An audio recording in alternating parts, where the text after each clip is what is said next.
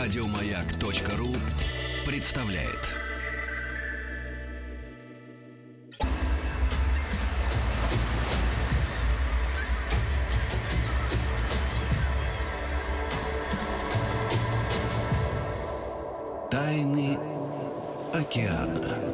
Добрый вечер. Вахтанг Махарадзе, Павел Картаев Добрый и вечер. наш сегодняшний лектор, можно сказать.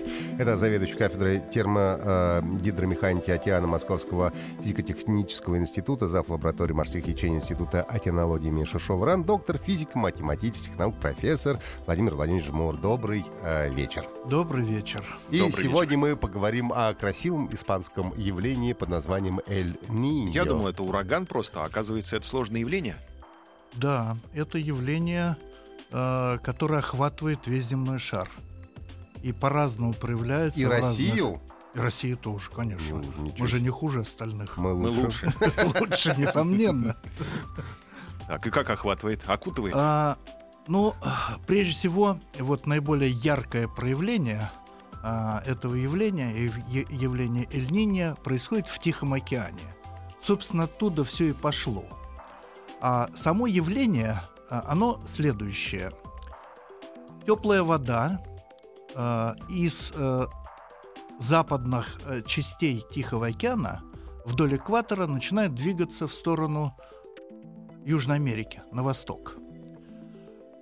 В стандартном состоянии на востоке, вот туда, куда эта вод- вода должна двигаться, а, находится так называемый апвелинг. То есть это холодная вода, придонная, у берегов а, побережья поднимается вверх, и там находится такой слой, полоса холодной воды. Мгм. Холодная вода а, обладает рядом интересных свойств. У нее много кислорода растворенного. Со дна она поднимает а, всякого рода микроэлементы, это биогены, которым питается всякая живность. Начинает от микробов, и пошло, пошло по, ц- э, по пищевой цепочке, и доходит до рыб. В конечном итоге вот...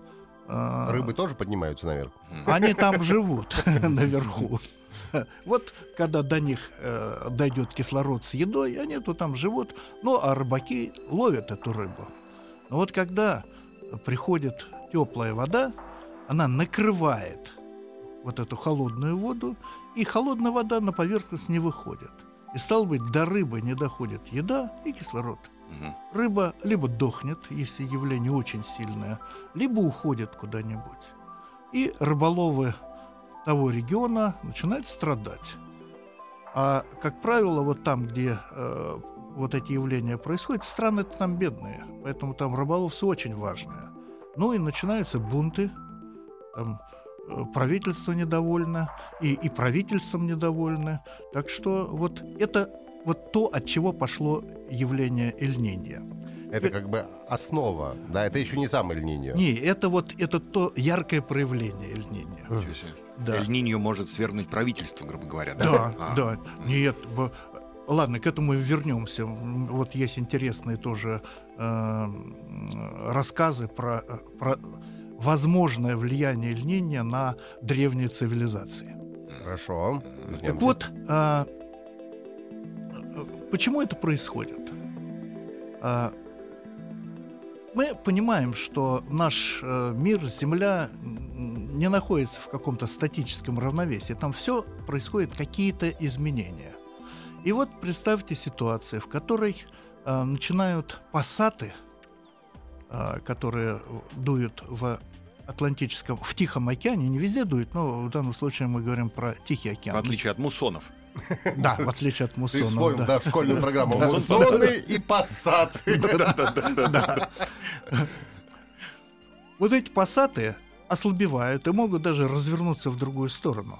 И это приводит к тому, что вода, которая а, так по, по, всем, по всей физике должна, вода Тихого океана в экваториальной зоне должна находиться где-то там около Австралии, в западной части. Ее уже ничего не сдерживает, никакие ветра начинают двигаться а, на восток, в сторону а, Южной Южной, Америки, да. Ну, это вот причина такая, которая внешняя причина. Но при этом во всей, по всей территории Земли что-то происходит.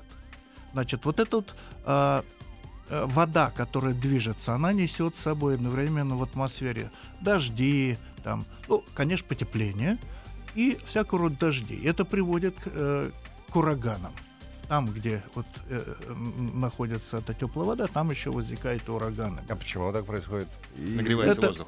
Это да, вот э, э, во время испарения воды есть такая критическая температура, при которой уже возникают смерчи, ураганы, э, вот при, при ну, не, не, неких физических условиях. То есть, по сути, ураган тоже часть эль Получается, что вода нагревается, да, а из-за да, этого... это последствия, mm. тоже последствия. Меняется давление. Да. Mm. При этом вообще циркуляция, атмосферная циркуляция в, на всей Земле меняется. И если в одном месте, в данном случае вот Э, сильно, э, сильная влажность будет вот там, где само льнение происходит, то значит где-то будет сухо. Начинается в каких-то местах сухо, в каких-то э, наоборот слишком много воды. начинается дожди идти там, где не должно быть, засушливо там, где э, должны быть все, все нормально. Это вот охватывает всю землю. Ну, то есть, если у нас, например, а, вы, выдастся очень сухая, сухое лето, мы можем в этом льнине винить? Э, скорее наоборот, у нас должна быть влажность побольше. Вот то, что я... Дождливое лето, Дождливое, дождливое лето, это вот это, а, ну, одна из причин э, дождливого лета, это может быть льнение. Охватывает э, всю землю, но рождается в Тихом океане, вот. получается, да? А, там самое сильное проявление, mm-hmm. вот так вот, самое яркое проявление. А, а почему Нас... в Тихом, а почему не в Атлантическом, да, не в Индийском? Чем-то отличается Тихий от других океанов? Тихий океан, э, да, он просто большой. Он почти в два раза больше Атлантического океана. И э, аналоги э, Эль-Ниньо есть и в Атлантическом океане, но они очень слабые. Поэтому, в принципе-то, они должны быть э, на, в подобных ситуациях везде. Э, и действительно, там тоже э, чуть-чуть гасится апвелинг во время э, аналога льнения э, для Атлантического океана. Но это тоже захватывает всю Землю. Значит, у нас на нашей территории начинается очень неустойчивое движение э, э, масс воздуха, которые там в высотных слоях, они тоже, э, тоже приводят к тому, что у нас погода становится неустойчива. Это явление, но оно, так считается, раз в 7-8 лет происходит и сменяется э, полностью предположенным явлением ля -Нинья. Когда, наоборот, это... холодная вода накрывает теплую. Это невозможно. Когда теплая вода отсутствует, и поэтому холодная оказывается на поверхности. А, график отключения горячей воды. Да. Вот это да. В Южной Америке отключают горячую воду. Но это же радость для рыбаков, мне кажется. Да, это большая радость для рыбаков. В этот момент рыба, потому что рыба появляется. А. Мы же начали с кислорода, из э, рыбы, которая поднимается за вкуснячкой, так сказать. И да. тут уже рыбаки как ждут ее. Абсолютно верно. И вот э, э, я еще обещал раз, вернуться э, к влия... возможному влиянию Ильнинья э, на, э, цивилизации на цивилизации. Mm-hmm. Вот если вспомнить древние майя, и одновременно в это же время э, была э, кит, э, э, китайская цивилизация очень мощная если вспомню, скажу Мин. название. Нет? Вот она тоже трехбуквенная. Давайте, давайте, давайте вспомним все Переберем все трехбуквенные. Нет, нет, давайте не будем пороть горячку. Давайте будем спокойно вспоминать. Ну, не суть, да. Вот Тан. Тан. Тан. Кисломолочный. Тан, да, Тан. Вот эта династия, китайская династия Тан, а, они исчезли одновременно на разных концах Земли. И предполага... предположительно это произошло из-за запах... засухи и там, и там. Когда, э, вот скажем, если засуха лет 8 идет, согласно вот как Ильнине, 8 лет, если очень сильное явление, то в течение 8 лет может быть либо дожди лить, либо засуха быть. А, то есть, э, это, это может... Это не то, чтобы Эльнине произошел, и в этом году у нас засуха, а следующий год уже нормально. То есть... Эльнине реже реже происходит. Ну, вы говорите 7-8 лет, да? И... Между явлениями. 7, ну, да, 7, да. да. И, и что, получается, что а, одно явление вот раз в 7 лет, оно влияет на последующие 7 лет на погоду, да? И Нет, на... ну вот раз в 7 лет, скажем, произошло вот это явление, потепление воды, э, со всеми последующими там эффектами. Мгм. Потом она сни- э, э, в течение следующих семи лет Снижается. У- угасает и происхо- происходит явление лянини, когда все хорошо и нормально. Потом опять. Но вот эти периоды, 7 лет, они на самом деле э, меняются. Иногда 2 года, иногда больше. Ну вот, вот сейчас, кстати, сейчас как раз идет у нас льнение. Эль Вот прям- Ниньо. Прямо в, Да. в данный момент, да? Да, да, вот, вот эти два Мгм. года. То есть это не какое-то событие, там, мероприятие там на два часа, да, что там забурлило, а Нет, это прям это продолжительный... годичное, это продолжительное А. явление, которое длится вот 8 лет периодичности. грубо говоря, состояние, да? это Состояние, да, А. состояние. Это получается, что если я бедный мексиканский рыбак какой-нибудь, живущий там, не знаю, в Акапулько или еще где-нибудь, и получается, что два года я живу в состоянии каких-то ураганов и отсутствия Ураганов рыбы. и- Да, да, совершенно так, да. И поскольку это может э, продолжаться еще больше, до 8 лет, то за это время можно, конечно, и цивилизацию потерять. Вот один из вариантов вымирания цивилизации, вот такой из Эль- Эль-Ниньо. Конечно, мы сейчас проверить это не можем. Уж больно много времени прошло. Но это возможно. А как-то на службу можно поставить человечеству этот Эль Ниньо, чтобы он там турбины крутил, что-нибудь там нагревал, чайник? Но, э, э, но представьте, что пришла теплая вода к Мгм. побережью. Вот все, чем можно воспользоваться. Но рыбы при этом нет. Жалко. Чистый, но голодный. Но можно ванны принимать, с другой стороны. Да, да, да. Горячие. А цунами в Тихом океане тоже Эль Ниньо делает? Нет, нет. А, вот еще одно из таких интересных отличий э, Тихого океана от остальных а, это то, что это наиболее активная с точки зрения цунами э, территория. Дело в том, что там, а, ну, наверное, это связано с, огромной территорией. А, наша Земля, вот магма, покрыта такими плитами, которые плавают на э, жидкой, на, на жидкой магме. И эти плиты соединяются, соударяются, трутся друг от друга, подлазят друг под друга. И вот там, где э, происходит их взаимодействие, там возникает э, землетрясение.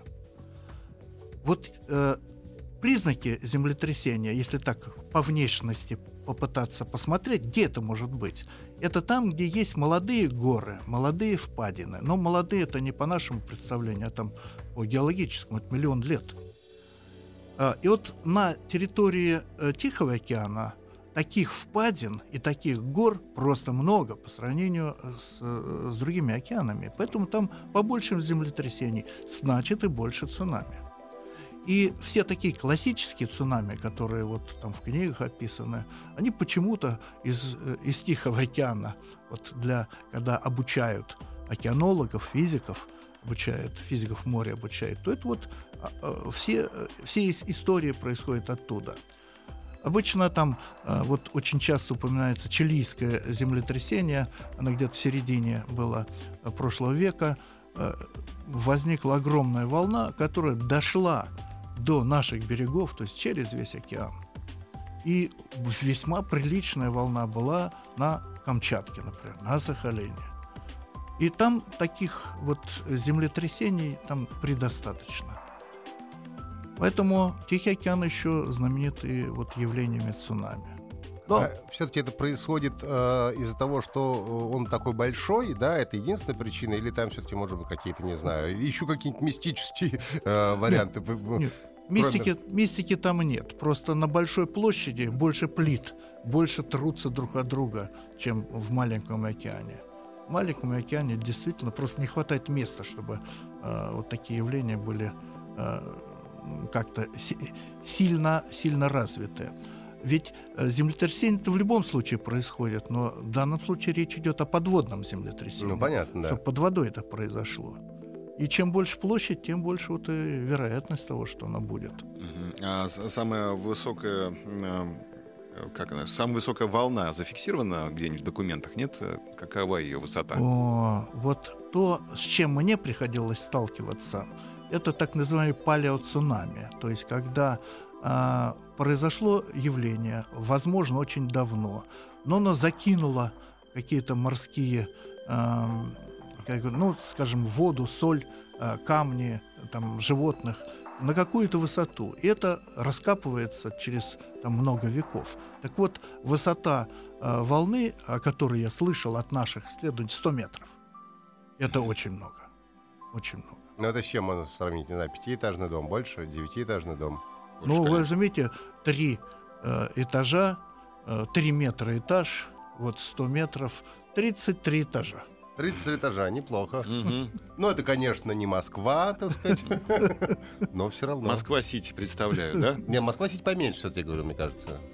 Не знаю. Ну вот, вот, вот примерно вот такое, как, как, как Москва-Сити, сравнимо во всяком случае, это максимальные волны, которые известны, которые были зафиксированы. Но это ни один корабль не выдержит, да, такую волну? В море э, эта волна, она же очень маленькая, на полметра там. Все развивается только в прибрежной зоне. Вода подходит, волна подходит к прибрежной зоне, передняя часть ее начинает тормозиться, почти останавливается, а задняя напирает, и вот вспученность такая растет, и она э, может вырасти. Ну, вот, кстати, говорят, почему а, там люди, а, рыбаки гибли перед цунами, потому что как раз перед цунами уходит же а, море, оно уходит Да, назад, и да. очень много, они бегут собирать всякие ракушки и рыбу в этот момент, а потом их догоняет. Совершенно верно, да. Вот э, традиционное начало цунами это вода уходит. Это если- тревожный знак, да? Значит, Тревожный через, знак. через Это- пару минут нахлынет или есть какое-то Нет, время? нет, нет, минут 20-30 есть. Мгм. Ну, в общем, это, это 10 минут характерное время, а там за 15 минут оттуда можно убраться на высоту метров 10. Ну, но если мы будем брать катастрофические какие-то цунами, ти- типа 100 метров. А вот э, очень сильное цунами 10 метров. Мгм. Нужно подняться на горку высотой больше 10 метров. А если нет горки, тогда надо уехать На- километров на 50? На- тогда, э, тогда нужно подниматься на дом, лезть на пальму. Вот, и сидишь такой один на пальме, вокруг вода. Я, кстати, вспоминаю, ну это, конечно, не цунами, но когда в детстве ездил на Черное море, ну там были волны, прямо штормы, ну не знаю, но с пятиэтажный дом я видел волны. То есть, когда ты сидишь на конце пляжа, а до тебя добивает. А ну пляж там сколько, не знаю, там 200-300 метров э, длиной и так далее. И привязаться надо наверняка на крыше, там, за антенну за какую-то, чтобы Ну да, во-первых, чтобы этот дом не развалился, нужно, чтобы он крепкий был. А так, да, есть, потому что дом должен быть, ну, минимально трехэтажный. Но в основном все-таки цунами, ну, это понятно, как и слово цунами, э, это японское слово, соответственно, Япония известна большим А количеством. как переводится? А ну, нами это волна. цун- Большая вода. Большая, большая Большая вол- волна. Большая волна. Большая вода, если я не ошибаюсь. Нет, нет, нет, большая волна, именно Волна. так, так, так и переводится. Соответственно, в Японии много. А вот почему, кстати, в Японии больше цунами, чем очень такой Они- сейсмические. э, Сейсмический район активный. Там же э, не важно, чтобы... Важно, чтобы, вернее, вот э, источник э, землетрясения был как можно ближе. И там сейсмичность э, приличная. Вот последнее землетрясение, которое э, там разбило атомную станцию. Фукусиме, да. В Фукусиме, да, вот это все было рядом, там источник рядом был, недалеко. Как же они просчитались, так построили там электростанцию? Они же прекрасно понимали, что у них есть проблемная зона. Ну, Мне кажется, у них... э, расчет, все- на- все- вероятностный расчет делается, что там в течение 100 лет, допустим, не должно быть такого крупного цунами. Но когда это произойдет, никто не знает. Вот теперь, может быть, через 100 лет оно еще раз произойдет. Ну вот рассчитывали, что между этими событиями и будет стоять эта атомная станция. И наверняка спокойно. было воровство на стройке. Но это мы не знаем, кстати. Может быть, и не было. Там вообще, мне кажется, вся Япония это большая сейсмическая зона, поэтому а где-то же строить все равно надо, понимаешь? Ну, это да. Вот, поэтому приходится хоть где-нибудь. Послушаем новости. У нас в гостях сегодня заведующий кафедрой термогидромеханики океана Московского физико-технического института, зав. лаборатории морских течений Института океанологии имени Шершова РАН, доктор физико-математических наук, профессор Владимир Владимирович Жмур. Говорим сегодня о Тихом океане и о явлении Эль-Ниньо. Вернемся скоро. Уральские самоцветы.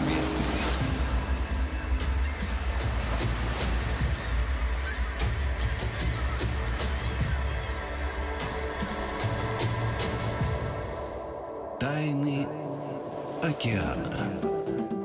А, добрый вечер, Вахтанг Махарадзе, Павел Картаев и наш сегодняшний гость, заведующий кафедрой э, термогидродинамики Океана Московского физико-технического института, зав. лаборатории морских течений Института океанологии имени Шишова-Ран, доктор физико-математических наук, профессор Владимир Владимирович Жмур. Сегодня мы говорим о Тихом океане и об о таких явлениях, как Эль-Ниньо, Ля-Ниньо и всяческие цунами.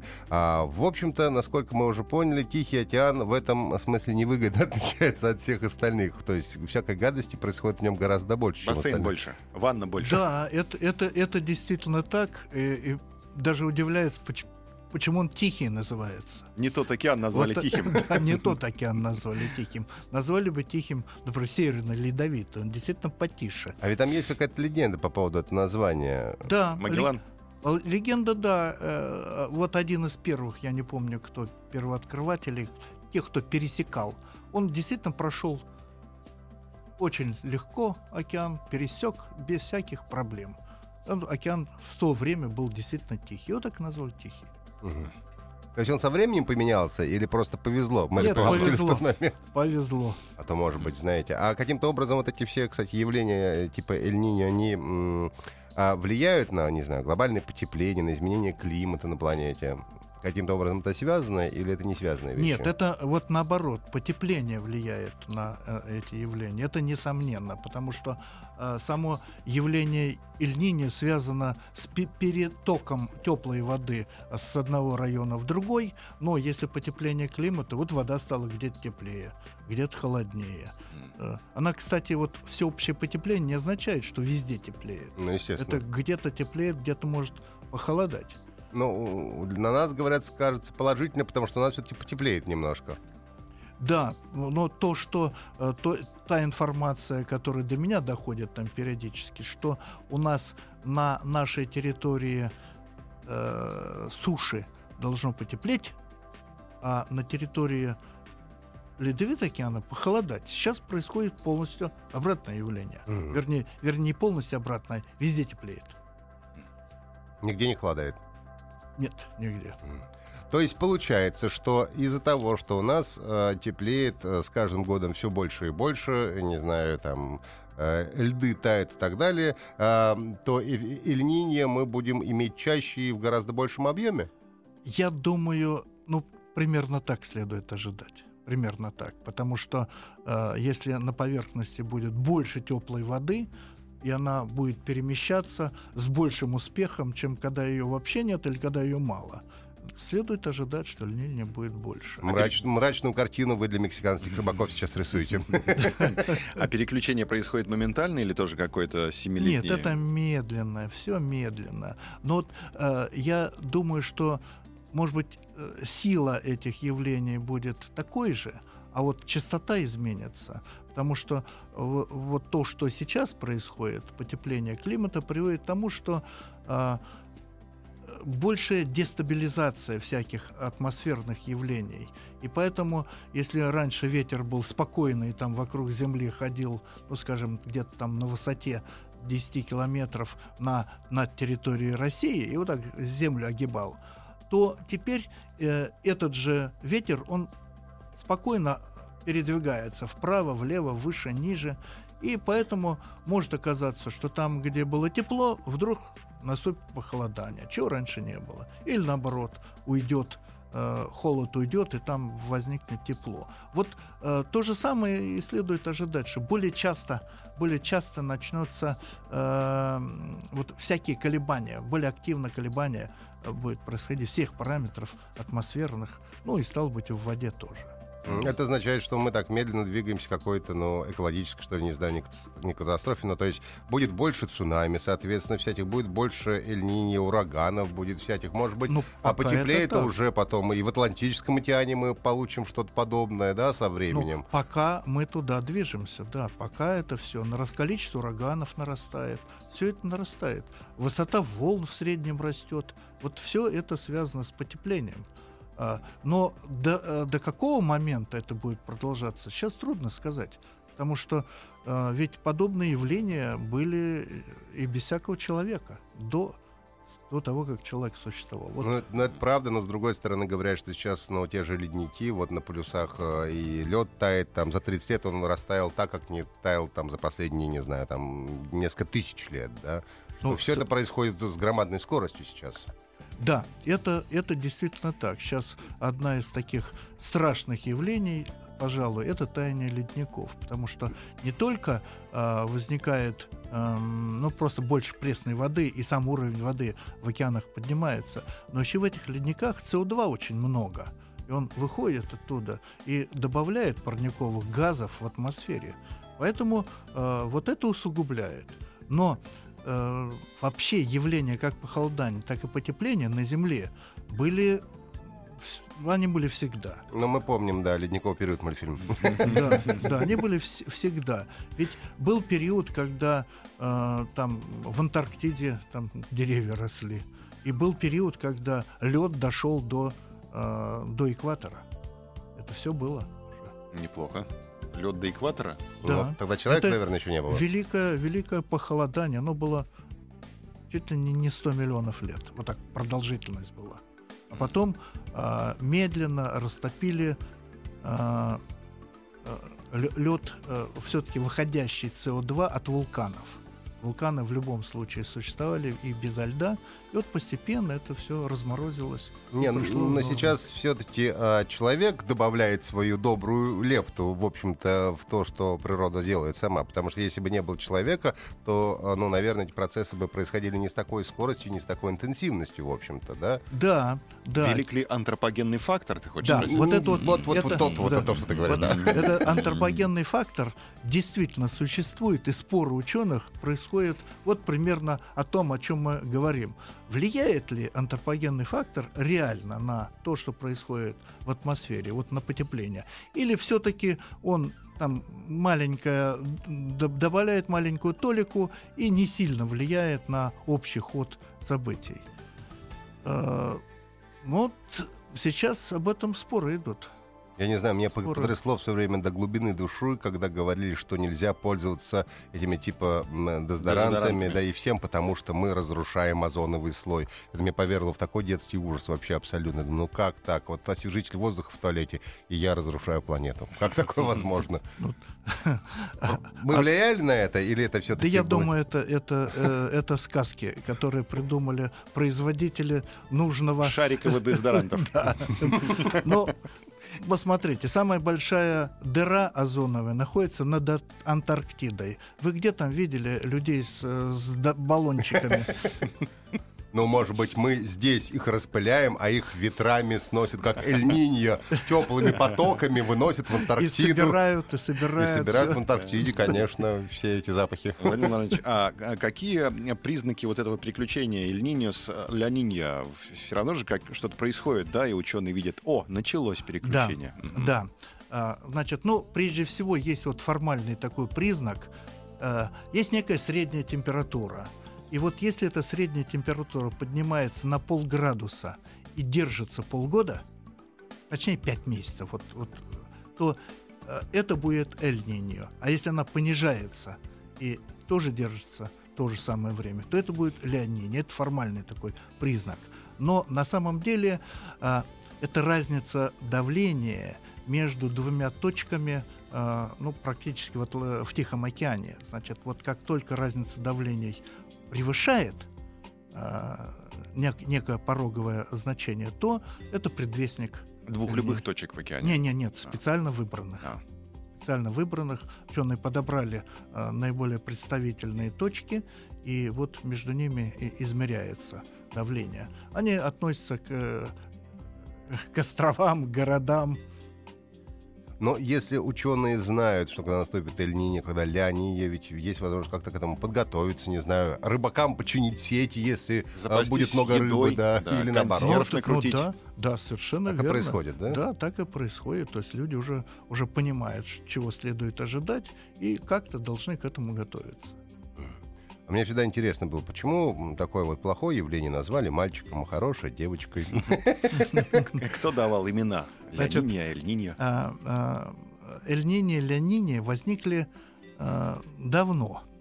я затрудняюсь сказать, но было некое заседание ученых, географов, в котором один из ученых рассказал, что вот это явление, которое как, как мор рыбы, возникает в декабре, когда идет а, наиболее активно, когда, а, когда Рождество происходит.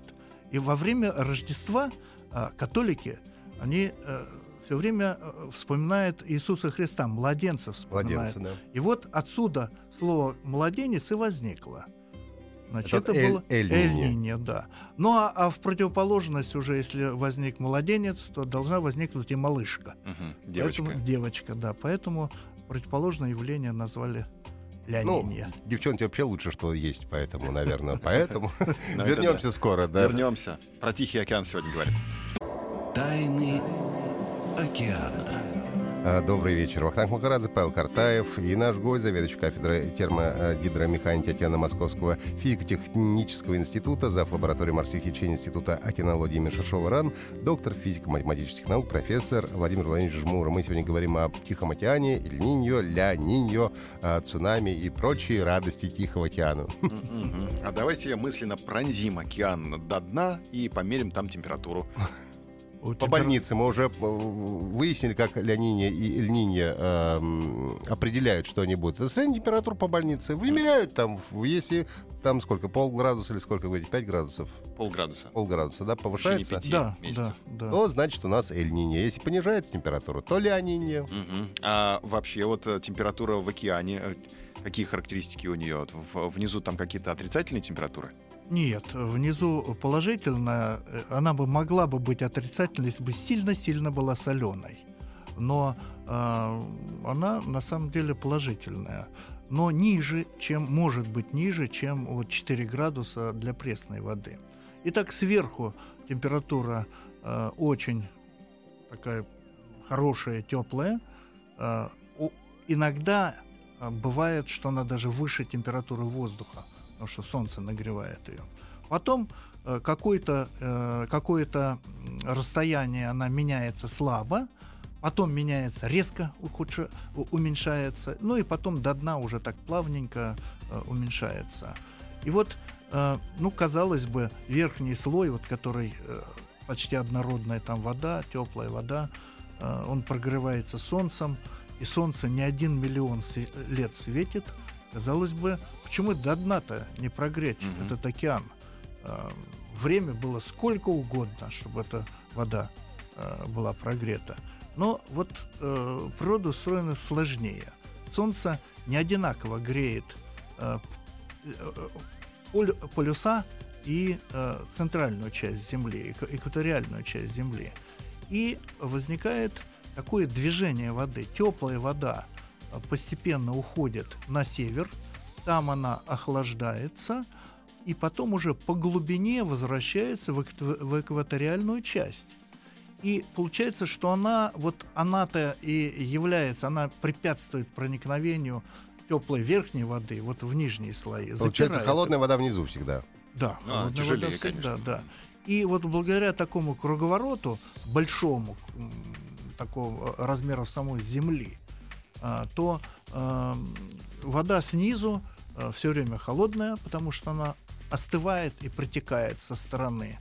Ну, а вода сверху подогревается солнцем. Если мы, мы говорим сейчас про экваториальную часть, там это наиболее наиболее интересно, и это явление наиболее активно. Но все равно же не очень глубоко э, прогревается, как Земля, она же не прогревается там на, на километры вниз. А, ну, я даже вот по своим воспоминаниям где-то на 100, там уже метрах, там уже темно, там уже свет просто не проникает на эту глубину, а уж тем более глубже, там чего прогревать-то? Ну, э, смотрите, свет действительно, он не, прогре... не, не проникает на глубину, он даже не, не, не проникает на глубину не то что 100 метров, а вот максимально э, максимальное проникновение света, которое я когда-либо слышал, это 70 метров было. Кстати, оно было в Тихом океане. Там наиболее прозрачные воды, есть такие воды, очень прозрачные, и вот туда свет еще как-то может проникнуть.